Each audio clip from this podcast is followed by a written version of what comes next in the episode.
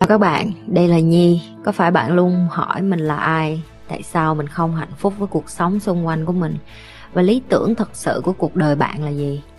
Đây là nơi mà Nhi sẽ chia sẻ cũng như trả lời hết tất cả những cái câu hỏi của các bạn, cũng như những trải nghiệm thực tế để giúp Nhi trở thành người hạnh phúc và thành công trong cuộc đời của mình, cũng như những cái trải nghiệm để giúp Nhi trở thành một life coach thành công, giúp những người trên thế giới. Và bây giờ Nhi đem nó về Việt Nam cho các bạn.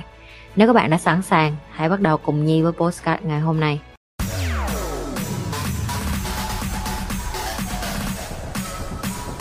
Làm sao để đánh giá một sự việc theo đúng bản chất của nó ạ? Một sự việc theo đúng bản chất của nó, đầu tiên á, cái câu hỏi em phải đặt ra đó là cái sự việc này nó xảy ra là do em hay là cái người đó, hoặc là em là cái người chỉ chứng kiến cái việc đó, thì 2 người, 3 người, 4 người hoặc là những cái người mà xung quanh involve, có nghĩa là tham gia trong cái đề đó, em cảm thấy nó như thế nào?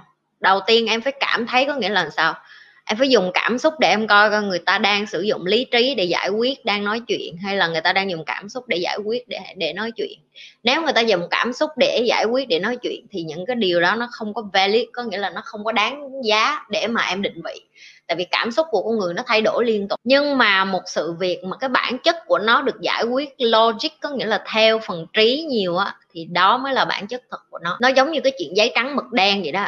Ví dụ như người ta mà cãi cọ với nhau vậy, nói ví dụ người này chửi lộn với em chửi qua chửi lại, cái xong nói tao kiện mày ra tòa, tao đem mày ra công an, tao gọi công an tới nhốt đầu mày. Cái đó, cái bản chất của cái sự việc ngay cái lúc đó, cái cuộc nói chuyện đó, nó không được đánh giá một cách trung thực và rõ ràng. Tại vì sao? Nó không có giấy trắng mực đen. Ok, trừ khi có cái người ghi âm cái đó lại, hoặc là cái người đó thật sự gọi công an tới, xong rồi công an lập biên bản, rồi xong dùng cái biên bản đó để ra luật sư.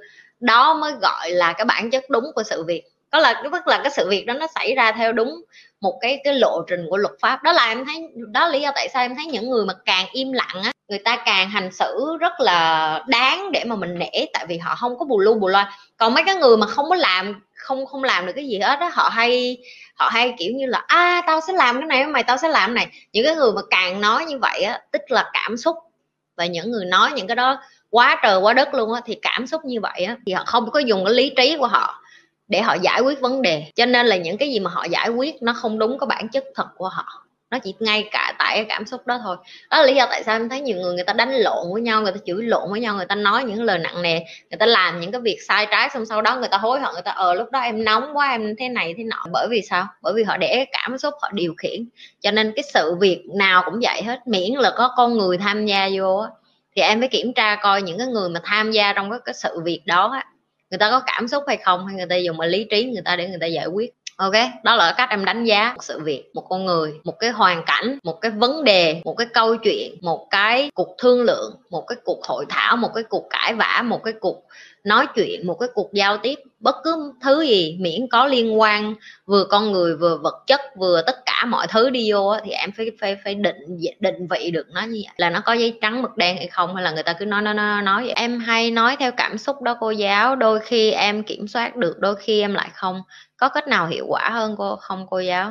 Không có cách nào hiệu quả hơn cái chuyện là em phải hít vô thở ra, rồi em phải, trước khi em quyết định mở cái miệng em ra em nói cái câu gì đó. Tại vì em phải hít thở, ví dụ như em đang nóng, em biết là em chuẩn bị em nóng giận rồi, thì em ok, coi có đáng để nóng giận không, em phải suy nghĩ gì. Tại vì ai cũng cần một cái thời gian để trưởng thành. Ví dụ chị Nhi cũng là từng một người như vậy. Chị Nhi không có nói ở đây là chị Nhi hơn những các bạn hết. Chị Nhi cũng có cái tuổi thơ dữ dội, rồi cũng vậy thì cũng điên loạn, cũng làm những cái chuyện vớ va vớ vẩn, làm những cái điều mà con nít đứa nào cũng làm. Thậm chí mình thấy xấu hổ khi mình nghĩ lại luôn.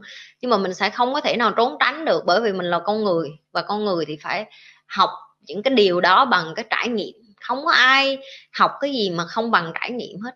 Lửa nó đốt em thì em mới biết lửa nó nóng, thì lần sau em mới không có chơi với lửa nữa. Thì cũng tương tự như vậy, em trong cuộc đời em phải. Nhưng mà cái thất bại của nhiều người đó là họ còn không có biết là có cái từ cảm xúc luôn. Có nghĩa là họ không có hiểu tại sao họ hành xử như vậy luôn. Họ nói là tại con đó cho nên tôi mới nổi điên như vậy, tại thằng này tôi mới nổi điên như vậy. Không có ai xung quanh bạn có thể làm cho bạn bị nổi điên lên được hết. Bạn nổi điên hay là bạn không có hạnh phúc, hay bạn không có vui vẻ, hay bạn dễ dàng tức giận là bên trong bạn. Cho nên là Nhi mới nói với mọi người là mọi người phải thiền là vậy, mọi người phải thiền định, mọi người phải hít thở, mọi người phải làm những cái điều mà gọi như là bên trong của mình nhiều hơn. Hằng ngày có ai mà tập kiểu như Nhi làm không? Nhi hỏi mọi người nè, thức dậy đặt câu hỏi là ủa tại sao mình ở trên thế gian này vậy? Tại sao mình đẻ ra thế giới này vậy? Tại sao trên thế gian này có nhiều người quá vậy? Mà sao ai cũng khác nhau quá vậy? Rồi mỗi người thật ra đang làm cái gì trên thế giới này? Rồi mình góp công góp sức được gì trên thế giới này? Rồi mình có thật sự cần thiết ở trên thế giới này không? Rồi nếu như không có mình á, thế giới này cũng có ổn không? Rồi mình có thật sự quan trọng như vậy không? Còn nếu như ngày mai mình biến mất thì thế giới này như thế nào? Mọi người có thấy cách Nhi đặt câu hỏi không? Nhi đặt câu hỏi rất là lớn, rất là bự, rất là rộng, và ngày nào Nhi cũng hỏi đi hỏi lại những cái câu đó hết. Bởi vì sao? Bởi vì não của bạn nó rất là mắc cười. Khi mà bạn có câu trả lời á, não của bạn nó sẽ dừng hoạt động. Nhưng mà khi bạn đặt câu hỏi hàng ngày á, não của bạn nó sẽ hoạt động liên tục để mà tìm cái câu trả lời cho bạn. Đó là lý do tại sao Nhi bắt ép mọi người, Nhi dùng từ bắt ép luôn á, Nhi bắt ép mọi người đặt câu hỏi cho Nhi.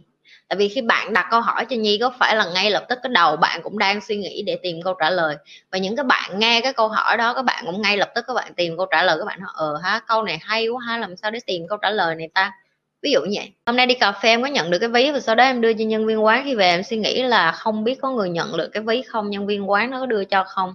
Em không hiểu em luôn. Em không cần phải hiểu em đâu em, tại vì em đang sống ở Việt Nam á, cái tư duy của em vẫn còn cái chuyện là em không tin được chính con người ở đất nước của em. Chị nói ví dụ như ở Sinh, chị có quăng quật đồ của chị rớt, thậm chí hả, chị còn nhớ có một lần chị đi, không phải một lần mà nhiều lần chị đi taxi mà cái người mình ngồi trước chị rớt điện thoại bên trong xe taxi của chị á, xong rồi gọi cái xong chị nói chú taxi ơi, điện thoại có người rớt này. Cái ông nói ủa ai rớt vậy ta? Cái xong chị và ổng đi trên đường ngồi đợi vậy đó, cái xong người ta gọi lại, cái người ta hỏi ủa hồi nãy tôi thả ông khúc nào mà ông rớt điện thoại. Xong nói chuyện bình thường, cái ông nói ok giờ tôi thả khách này xong tôi vòng lại tôi đưa cho ông nha, vậy thôi đó. Không có hỏi là đi vòng lại bao nhiêu tiền chú ơi, con trả tiền cước cho chú đem ngược lại điện thoại, không có.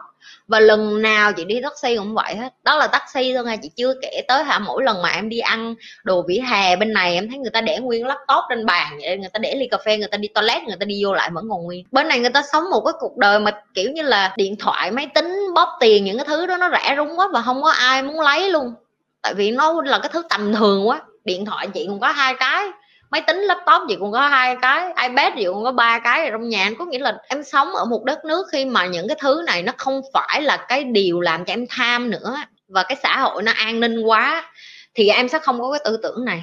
Đơn giản vậy thôi. Em vẫn còn cái tư tưởng này chỉ bởi vì đơn giản là em vẫn còn ở trong cái môi trường mà em không có cái sự chọn lựa, là em phải suy nghĩ khá hơn về cái điều đó. Cái điều duy nhất chị có thể khuyên em đó là nếu như em suy nghĩ đó, em hãy là một cái ví dụ đầu tiên để sống, để chứng minh với những người khác là em không giống những người khác. Tức là em có cái ví đó, dù em có em cũng sẽ trả lại, vậy thôi.